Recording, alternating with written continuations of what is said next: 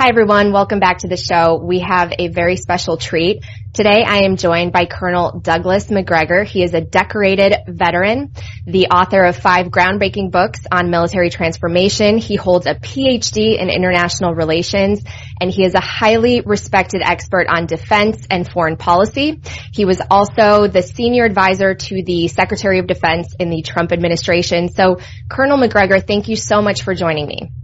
Sure. Well, you have been remarkably accurate with your analysis and predictions, especially covering Ukraine. And you have said that the war will likely end with Russia controlling all of eastern Ukraine, if not all of Ukraine. And we're starting to see a more accurate picture emerge in the media about what's really happening. So can you kind of summarize what you believe will happen next in Ukraine and why it's important to ordinary Americans? Yeah, well, I think it is very important to Americans to know the truth, and the truth has been very unpopular uh, for quite a while. Don't want to cover too much history, but this war has been brewing for well over a decade. Some people would argue for at least 20, 25 years because of the unwillingness in the West to look at the reality that the way the map is drawn of Ukraine it, it is inaccurate, frankly. Uh, there, there are Ukrainians, true Ukrainians, uh, but they did not live in Crimea. It's never been part of Ukraine. And most of the area that we call the Donbass, the Donetsk Basin, is really Russian, and the people that live there are Russian. And the easy way is to go back and look at the electoral maps showing how people voted over the last, uh, you know, previous elections you see that the East is overwhelmingly voting in favor of the pro-Russian candidate and the West, which is on the other side of the Dnieper River, is usually voting overwhelmingly for the anti-Russian candidate, whoever that happens to be. So there, there was always a need to address this and I had argued for a plebiscite. Other people argued for it. I also always felt very strongly that it was in Ukraine's interest to be a neutral state that it could be much like Austria and like Austria could profit enormously from its neutrality. And this, this of course was sabotaged by uh, first the Bush administration, then subsequently uh, Obama. Uh, and I think that Trump was subverted by his own Secretary of State and Secretary of Defense and his, his entire national security team who all wanted to press ahead with this expansion of NATO and incorporate Ukraine. So I think President Trump was left sort of standing there without anybody supporting him and then found himself out of office. And it wasn't long thereafter that Putin gave up because he said, there's no one I can talk to. There's no one who will negotiate with me. I'm left no choice.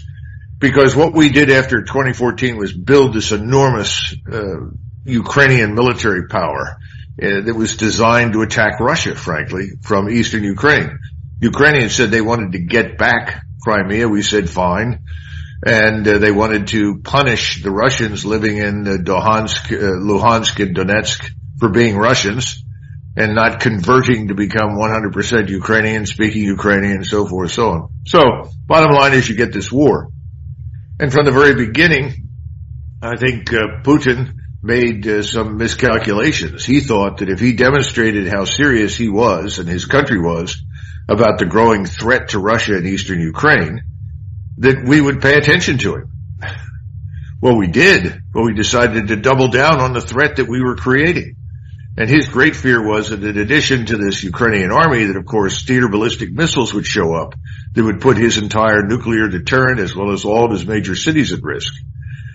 So he, he marched in and initially it was a, a very cautious approach designed to do as little damage as possible, kill as few people as possible, and it took really almost until the summer to figure out there's nobody out there. Nobody's going to talk to us. Nobody's going to negotiate. We're stuck.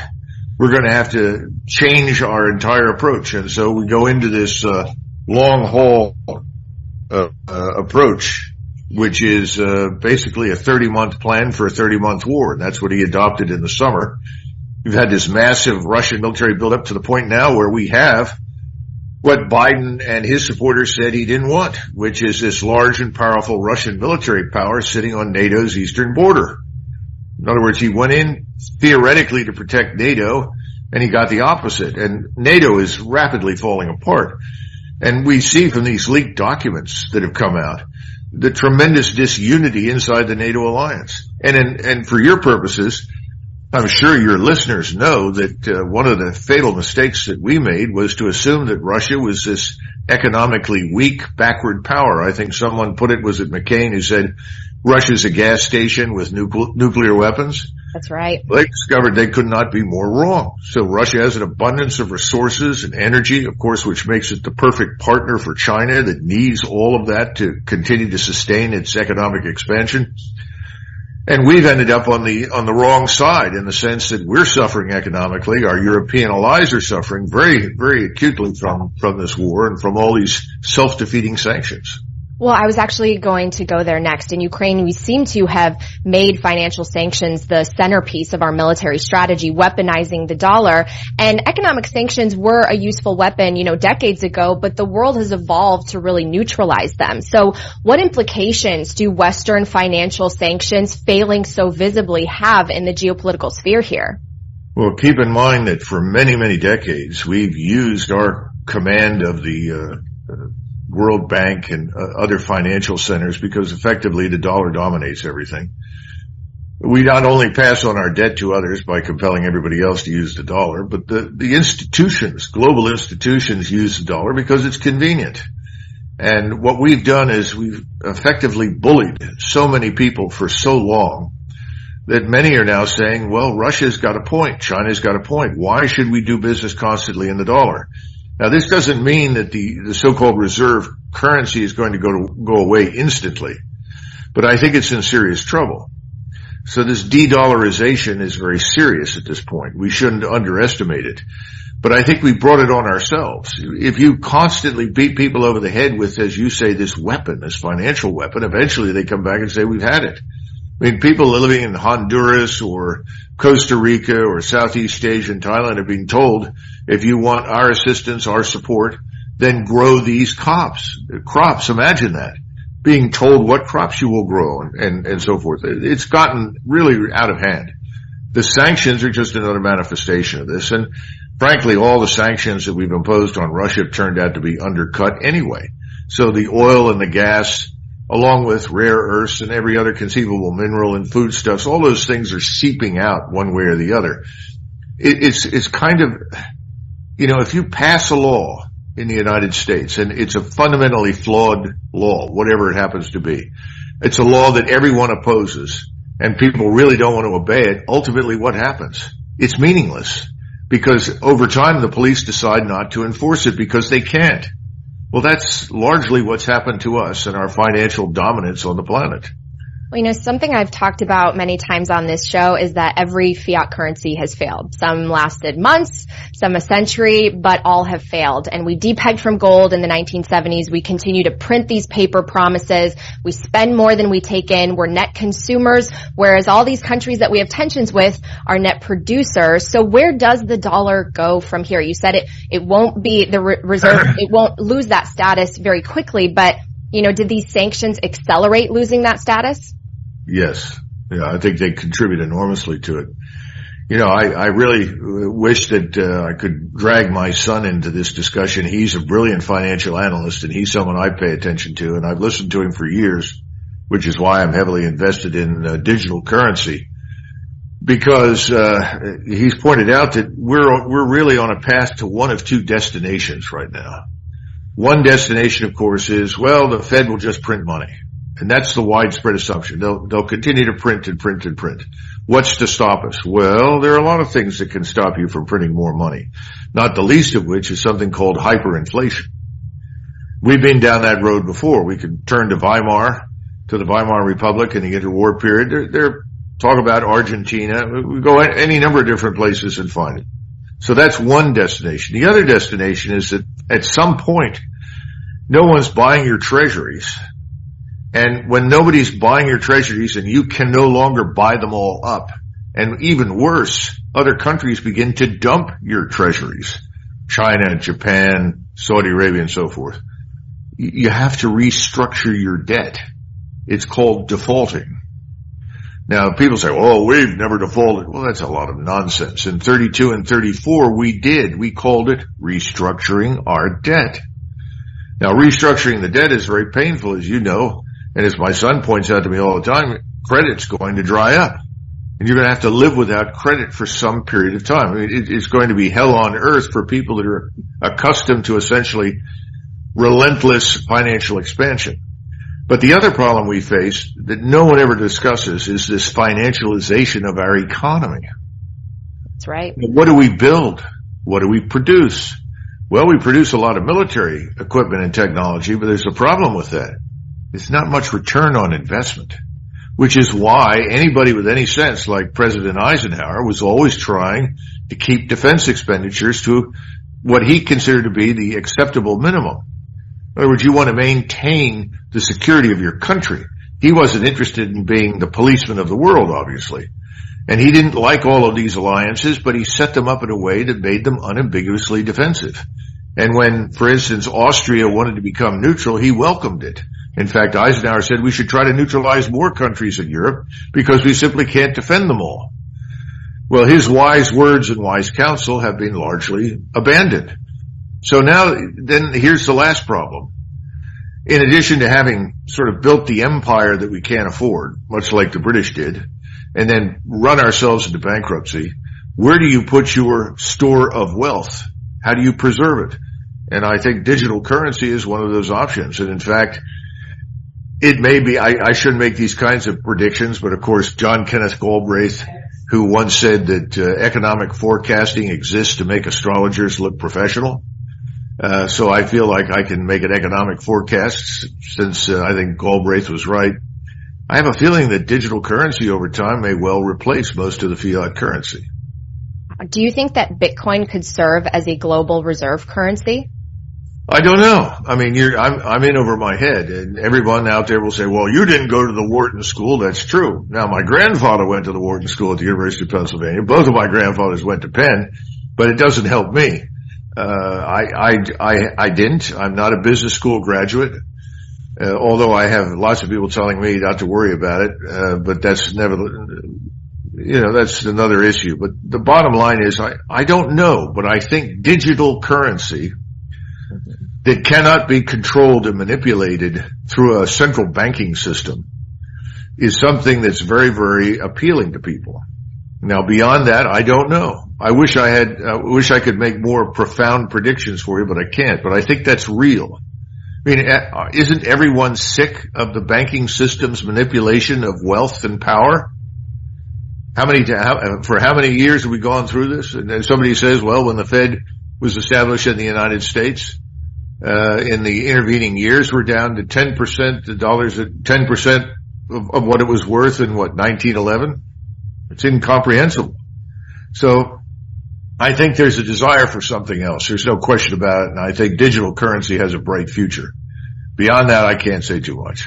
Right. I definitely agree that we need a parallel system. I think a lot of the, the policymakers use Bitcoin as an invisibility cloak. They make it look like the threat when actually they don't want to admit that their own policies are what got us here.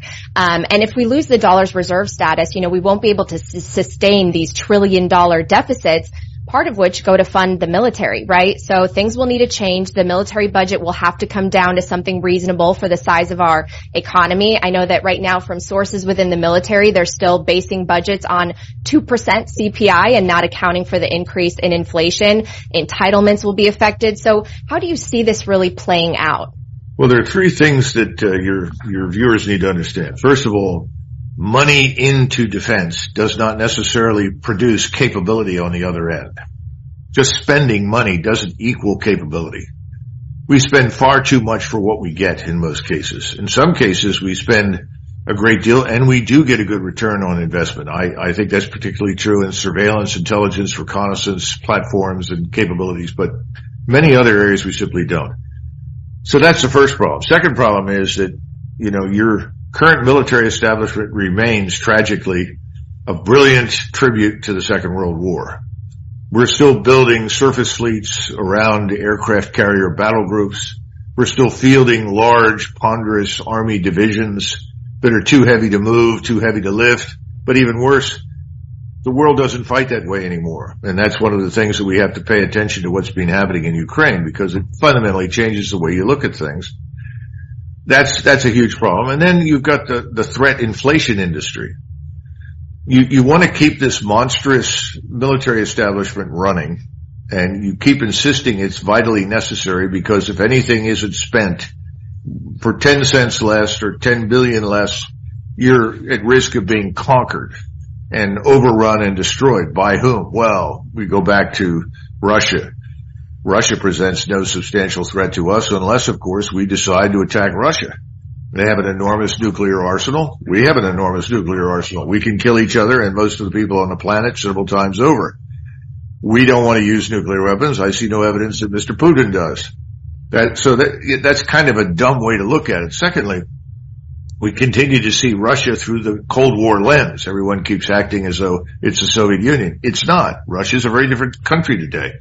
China, you know, people go, the Communist Party of China is doing this and this. The Communist Party of China. The Communist Party of China is a joke. The Communist Party of China is just an elite organization, a, a, a cabal of people across the country that run the government and, and try to control 1.4 billion people, which is pretty damn difficult to do. They're not communists. I haven't seen very many communists in Northeast Asia whenever I've been over there to visit. The Chinese are money grubbing people. Let's face it. They're, they, they are absolutely committed to profit at all costs. So I don't see much evidence for uh, for communism. I see a lot of evidence for capitalism, but I don't see evidence for Chinese armies massing on anybody's border to invade anybody. And when they look at their naval power, remember a third of all the ships that they have floating around uh, in the South China Sea are Coast Guard vessels. So, all right, what what are we really dealing with? Are we really genuinely facing existential threats from China and Russia? And I think the president last night said it very well. He said no. He said our problems are here at home, and they are. So you have this group of people in Washington who seem to be ready to do anything to sustain these massive outlays in spending, not just defense, but also in entitlements, as you know. And we continue to pretend as though the social security system, Medicare, Medicaid, pension plans, all these things are, are solid. They're not. We know they're not. We pretend that the banks are solvent and not illiquid. They're not. I mean, these, remember back, I think it was December or November last year, all of these, uh, what was it, stress tests were run on banks. There was like, oh, well, we're in pretty good shape. That wasn't true. Right. We are continuing to mislead ourselves in order to sustain this tremendous spending. Well, when does it stop? Well, I think, what was it, Ben Stein who said things go on until they can't? Mm-hmm. When did the British leave India? When their debt to GDP ratio was 240%? In other words, I'm afraid that the, the so-called ruling elites in Washington DC are just going to drive us into the ground. And I hope that before then, if I have to choose between hyperinflation and default in terms of restructuring the debt, I'd rather go with the restructuring as opposed to hyperinflation. But they're all going to be painful. And no one wants to tell the American people the truth. Just as these documents have come out and told us we're losing in Ukraine, the Ukrainians are not going to win, Ukraine is being destroyed. We have the same problem at home. Our financial system is being destroyed by us. Well, let's talk a little bit more about China. First of all, what do you make of the meeting between President Xi Jinping and President Emmanuel Macron of France? And what does that mean for geopolitics, given everything you've just covered? Well, when you see President Xi stop thinking about communism, forget that, and think of him as the contemporary emperor of China. China is an empire unto itself, much as we are on the North American continent, frankly. But China is an imperial state not with goals and objectives to conquer the world because they've got 1.4 billion people. They've got enough. You know, as a Japanese commander, after a couple of years in China in the 1930s, turned to the, the emperor and said, you know, the problem in China is there's nothing in it but Chinese. In other words, what are we doing here? This is crazy. And the Japanese were trying to get out. The point is that Xi looks at Macron and sees Macron as a potential trading partner. Remember, China's focus is to the, the restoration of this thing called the Silk Road. Right. And you have several sort of lines of communication that run across the map. They all run through Central Asia. Some run down south through uh, what we used to call Persia, Iran, or into Turkey and then the Middle East. But most of them really are from Northeast Asia, from Shanghai to Beijing, all the way to Rochefort in France on the Atlantic coast. Now, why is this so important? It's important because we have the most powerful submarine fleet in the world. We may have a shrinking surface fleet, but surface fleets don't fight battles and win wars the way they did 100, 100, 200 years ago. Today, everything is a function of the submarine at sea, its ability to essentially neutralize you, put you out of business. Nothing comes in, nothing goes out of a port if we decide to put a submarine out there at sea. And you have the overhead surveillance, which is connected to everything on the ground and connected to all sorts of platforms. So this is readily available as a tool for us. If we decided to shut down Chinese ports, we could do it. China knows that and has known that for a very long time. They went through this with the Royal Navy back in the 1840s and, and even earlier. So what have the Chinese concluded? Well, we need to bypass the maritime route to the extent that we can. And they're very dependent on it. They will be for many years to come through the Strait of Malacca up into the South China Sea. Food, energy through that strait up into China. But if you build this network across Central Asia that reaches to Europe, that's a game changer because Russia has all the energy in the world that you could possibly need. So if you're suddenly cut off, you've got it. Russia has most of the food that you're going to need to eat as well, along with Ukraine. You look at that entire area, it's, it's a food production center on a scale that very few people in the West appreciate. There's a reason, you know, we used to call it Ukraine the breadbasket of Europe. So the bottom line is this is a very important development, this one belt, one road project. And the Europeans, of course, want to trade with China. Well, why wouldn't they? I mean, China is the biggest market in the world, or one of the biggest. This, this is inevitable, and we're sitting there trying to stop it. Are we nuts? The answer is yes, of course. But we've also missed our opportunity because we have an advantage over the Chinese. When the Chinese want to move across Central Asia, they've got to go through multiple countries, multiple states where people speak multiple languages, have different laws and customs. And as you move through each state, everybody has their hand out and says, please, uh, money please, because you're going to go through this. We have missed the opportunity to build something right across North America from the Atlantic coast to the Pacific coast. We could outpace China or anybody else in Asia anytime we wanted to if we had fast sea lift in the Pacific, fast sea lift in the Atlantic, and speedy trains right across North America. And what, what else? It's secure. One language, one law, one people, one nation. Faster, cheaper, better. What have we done? Nothing. It looks like instead we're just moving in that same direction of more intimidation, raising tensions. You've said in interviews before that China doesn't want war with us and that our leaders in Washington do not understand the priorities of leaders like Xi, their cultures, their people. So what do you think should happen next versus what do you think will happen and what's really at stake here with China? Well, what we should, let's talk about what we should understand about both Taiwan and China because they both have the same aspirations, the same goals, frankly. Chinese everywhere want to live in a society, in a state, in a world that looks like Singapore. Now what's interesting about Singapore? Well, most Americans would go to Singapore, look around and live there for a couple of days and be horrified. Everything in Singapore is really controlled by the government. You know, you, you're not going to just show up in Singapore, buy uh, 20 acres and build something. Uh, effectively, the government leases everything to you and they have very strict laws and regulations governing everything. But what do they not do? Well, they don't tax you to death per se. In other words, if you're wealthy enough to get there to begin with, they're not going to steal it from you. But they pro- provide you with a marketplace, whereas from the Chinese vantage point, which is ideal, no one interferes with you. No one bothers you. You have the freedom to enrich yourself. And that's very important to most Chinese. Remember, China is a part of the world where people have died by the millions from all sorts of famines and problems over many, many centuries. They just want to live unencumbered by the government and do business. Now, they also have a huge problem with corruption, much greater than we in the United States understand. Someone told me the other day they estimated that on Taiwan alone, there are probably a hundred gangsters with connections to Japan, Korea, and China. So the corruption is a huge problem. And Xi may control many things, but he can't even control the corruption inside China.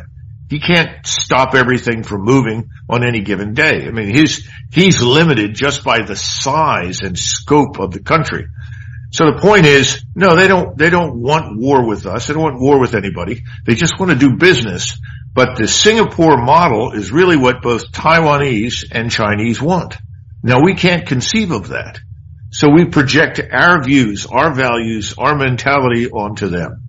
And the outcome is this utterly misleading view that China is armed to the teeth and can't wait to invade Taiwan. For your listeners out there, look, Taiwan is hell to invade. They have very few beaches where you can land and they're very small. You're talking about sheer rock face around most of the island's edges. It's very difficult to reach, difficult to get on board. And by the way, the Chinese don't want to destroy what's on Taiwan. They want to do business with it. They have investments there. And the Taiwanese are heavily invested in China. So all of this war business just needs to stop. And I think if we shut up and get out of the way, this will sort itself out over the next several years. But in Asia, of course, things take time. We, we're the instant pudding world, which is insane. We want everything immediately. In Asia, it may be 10 years, maybe 20 years. Xi said that they were looking at 2040 or 2043 or 2046 as reunification with the people on Taiwan. It'll probably happen. You know, I've been reading more and more about Taiwan because it is increasingly in the news and there are some out there speculating that after generations of fighting wars over oil, the next wars are going to be fought over chips in this digital world. And TSM, that's the Taiwan Semiconductor Manufacturing, they control about 90% of production of silicon chips. And so, you know, we're seeing the tone of media reports changing about China and Taiwan. It's becoming more dramatic. So is it possible, Colonel Macgregor, knowing the influence of our intelligence agencies over the media and over politicians, that the U.S. is maybe trying to scare Taiwan and we are raising the tension and the temperature to incentivize them to move their chip technology to the U.S. because we don't want to tolerate China eventually having a monopoly over that industry?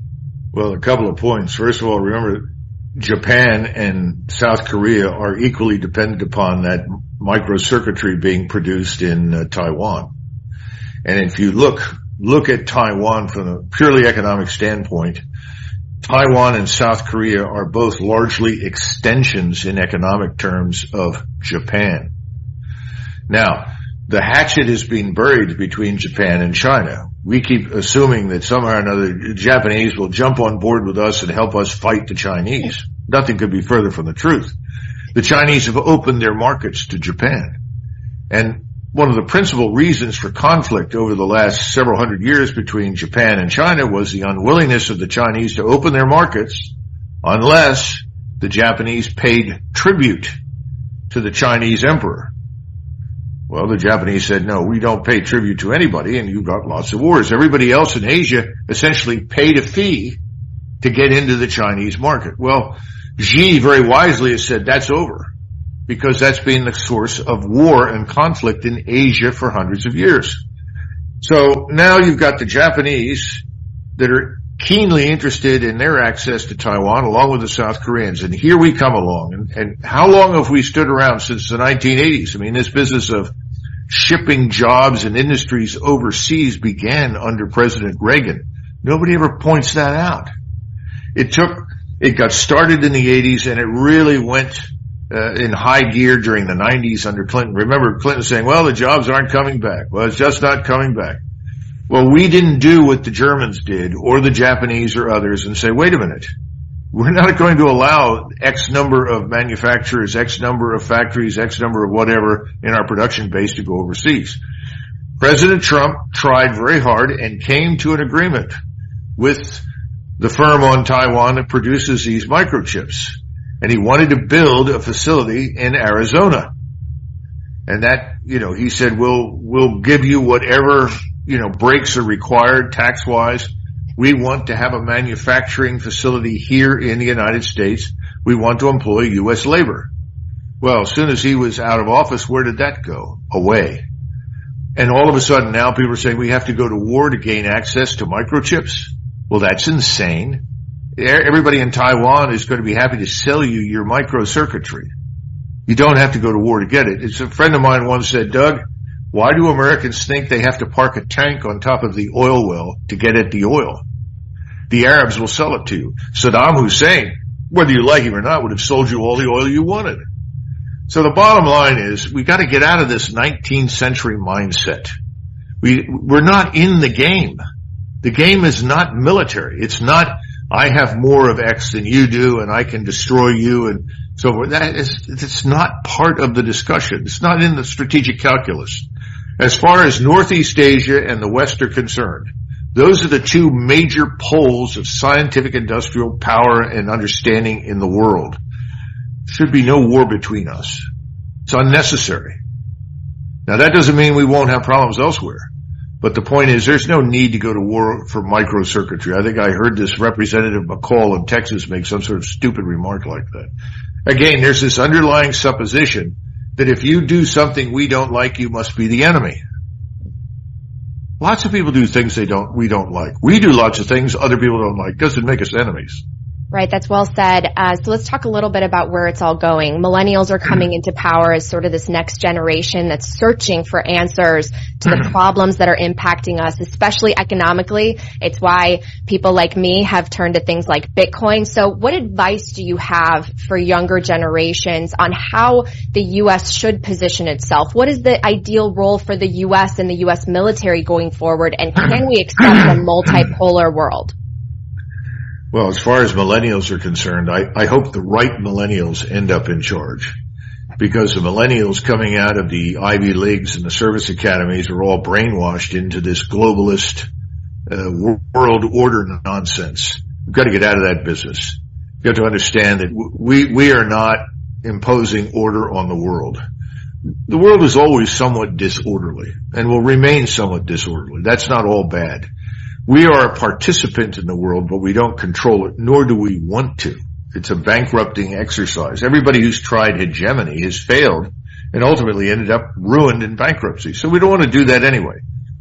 Secondly, understand that we need to look at defense from the standpoint of defense. We need to get out of this business of intervening in other people's countries because of a particular lobby in the United States. And there are many, many lobbies, foreign lobbies in the United States that are also connected to defense industries that have an interest in conflict because they want to sell their products. We've got to get control of this thing and we need to scale back our investments in defense, but we need to invest more prudently and competently. You know, we have 44 four-star generals on active duty today. When I say generals or admirals, 44. And we have perhaps 1.1 million people in uniform. Now, at the height of the Second World War, when we had 12 million men in uniform, we had seven four stars. Wow. What's wrong with this picture? Now, your millennials out there must have learned something in business school about uh, overhead and the tax that you pay for monstrous and unnecessary overhead. The overhead in American national defense is atrocious. It's outrageous. We have been busily hollowing out the military from year to year to year, the, the people who actually deploy and fight, and keeping all of the generals and adding to them.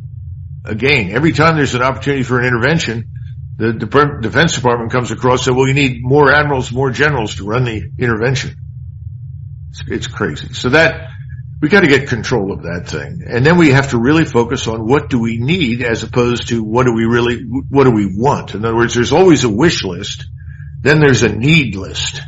We got to get back to what do we need? Do you really think we need 10,000 nuclear warheads? Are 5,000 nuclear warheads enough? Are 2,000 enough? I once had a French general tell me, Douglas, one warhead is enough. In other words, anybody who thinks you're going to use one warhead against them mm-hmm. scares the living hell out of them. And, and by the way, that's appropriate because nuclear weapons are terrible, ruin life on earth. Nobody wants to go there because Washington DC is a money machine. And anyone who steps forward and says these things, and by the way, President Trump has said some of these things too, it threatens the money flow. We've got to stop it. We can't afford it.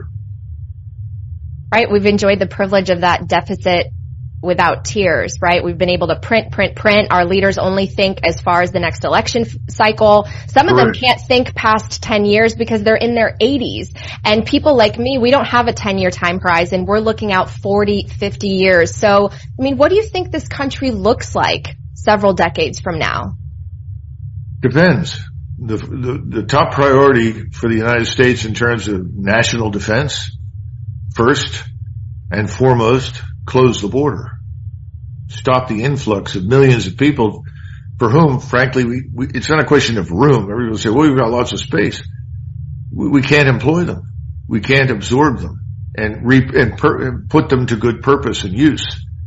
So that's the first thing. Second thing is we've got to restore the rule of law inside the United States. Anyone who comes from overseas tells you they love to do business in the United States because they don't have to pay the bribes to everyone in sight that is usually required around the world.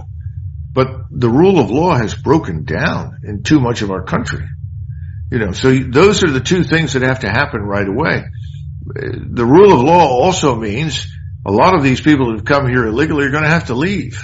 That doesn't mean they can't come back legally, but where do we put them? Where do we house them? And if we're headed into a period of scarcity as opposed to the enormous abundance that we've enjoyed, it's very dangerous to bring in millions of people that you look at and regard as foreigners. Because then the foreigner is seen as somebody taking your job, absorbing your benefits.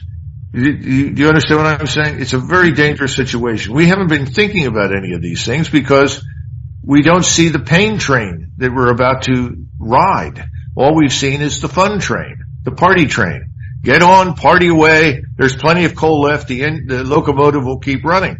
Well, the locomotive is grinding slowly to a halt. It may not make it much longer. What do you do then? You have to start throwing people off the train. Right. We've taken advantage of our, our position as global reserve currency. We've exported much of our inflation. I know we're starting to run out of time, but I did want to ask you, President Trump has said publicly that if he were in office, he could end the Ukraine war in 24 hours. Do you have any insight on how he would do that? I mean, what's the best case scenario for extracting us from this situation at this point? Well, the first thing that I think uh, President Trump would do is that uh, he would send a message to President Putin and tell him that we are prepared to hold talks with him or his representatives without preconditions. And what have we always heard from Biden and from Zelensky? Well, all Russians have to leave Ukraine before we'll talk to anybody. All Russians must evacuate Crimea. I mean, it's like saying, telling the Israelis you must all commit ritual suicide to make, you know, millions of Muslim Arabs happy. Oh, that's a lot of nonsense, right? So that's not going to work. So it has to be talks with, without preconditions. That's number one. Number two, neutrality is on the table we'll, we'll accept neutrality for Ukraine. We don't need Ukraine in NATO. NATO's too big as it is. It's a huge unwieldy monster. And by the way, NATO should have been Europeanized 30 years ago. Why are we still there paying the freight and paying for everything? It's, it's unnecessary. So those are two things right away that I think President Trump would say. No preconditions, neutrality, absolutely. Then the tough questions are where do you draw the lines? And what kinds of assurances do you give the Russians that we will not come back in the future and do what we did from 2014 until 2023 or 2022, and that is build up the Ukrainian military establishment. Now, all of this assumes, of course, that if President Trump got in there, that Putin would take him seriously. I, I think he probably would. But remember, President Putin has also looked at us and said, well, you know, President Trump meant well the last time. President Trump was never an enemy of the Russian people. He's not an enemy of the Chinese people. He's not an enemy of any people. But it didn't matter, did it? Because the people that held appointments in his administration were committed to hostility mm-hmm. toward Russia, China, and elsewhere. So that's a huge problem. Who's he put in? He's got to have a completely new team, and then you're still dealing with this sort of greedy Congress, greedy Senate and House that wants money, money, money, money, money. They, they've become uh, addicted to the financialization of the economy. They want the transaction fees, just like the boys in the banks on Wall Street. They want to get their transaction fees. Well, that's the same thing true now in Washington DC. I often say the ideal president would probably be Oliver Cromwell, the Lord Protector of England, because he put an end to a lot of that corruption. And that was the biggest problem he faced in England. It's the corruption of the ruling elites. So there's no easy answer, but I think that's what's on President Trump's mind. And I know he's very serious about it. Well, you've said it before. We have the best government money can buy. and, you know, I think Putin is definitely prepared to keep this war going if we don't move in the direction of talks. But where I want to end it is I know that you're a father. You have so much experience and you've seen this country change over the last several decades. And I was just wondering, you know, do you have hope that it will get better? And, and how can we take from this conversation something that is a call to action and do something? How can the viewers and the listeners um, do something today that will move us in the right direction? I think in the short run, the most important thing you can do is demand accountability from the people who are currently sitting in Washington. I remember vividly when uh, President Obama, surrounded by large numbers of globalist neocons, had been persuaded to put together strike packages for use in Syria which would have expanded the, the ongoing disaster in Iraq to Syria. And when people heard about this, hundreds of thousands, millions of phone calls and messages started pouring in. So by the time he got to the podium, he said, I'm not going to do it. Turned around and walked off the stage. So you can have an impact on these people. But the only way you have an impact is to threaten them with the loss of their office. And that unfortunately is, is not always easy to do, but you can make it abundantly clear that war should not be on the table right now for China or Russia. And that our principal focus as a, as a great power today should be to end the war in Ukraine, exactly as President Trump has said, and stop pretending that the Russians are evil. They're not. They're normal people, just as we do, with legitimate security interests. Same thing's true for China. Everyone forgets that Taiwan was the unsinkable aircraft carrier for the Imperial Japanese Armed Forces that invaded China and killed millions of Chinese. We may brush that aside and, and treat that with contempt. We should not. We need to understand other people have legitimate interests. You've got to demand that of the people that you're voting for. But remember, you're competing because you're not paying them. Their salary is modest. They're busy stuffing their pockets full of cash from all the lobbyists and the other voices in the background urging them to do stupid things. Somebody said it's not voters who win elections, it's donors. That's the tragedy. Well, it's something we want to change. That's why I'm very passionate about the idea of separating money from the state if it's possible. Uh, Colonel Macgregor, thank you so, so much. You're a voice of reason during times where uh, more common sense and reason is really needed. So thank you so much for all your time. Well, thank you for having me.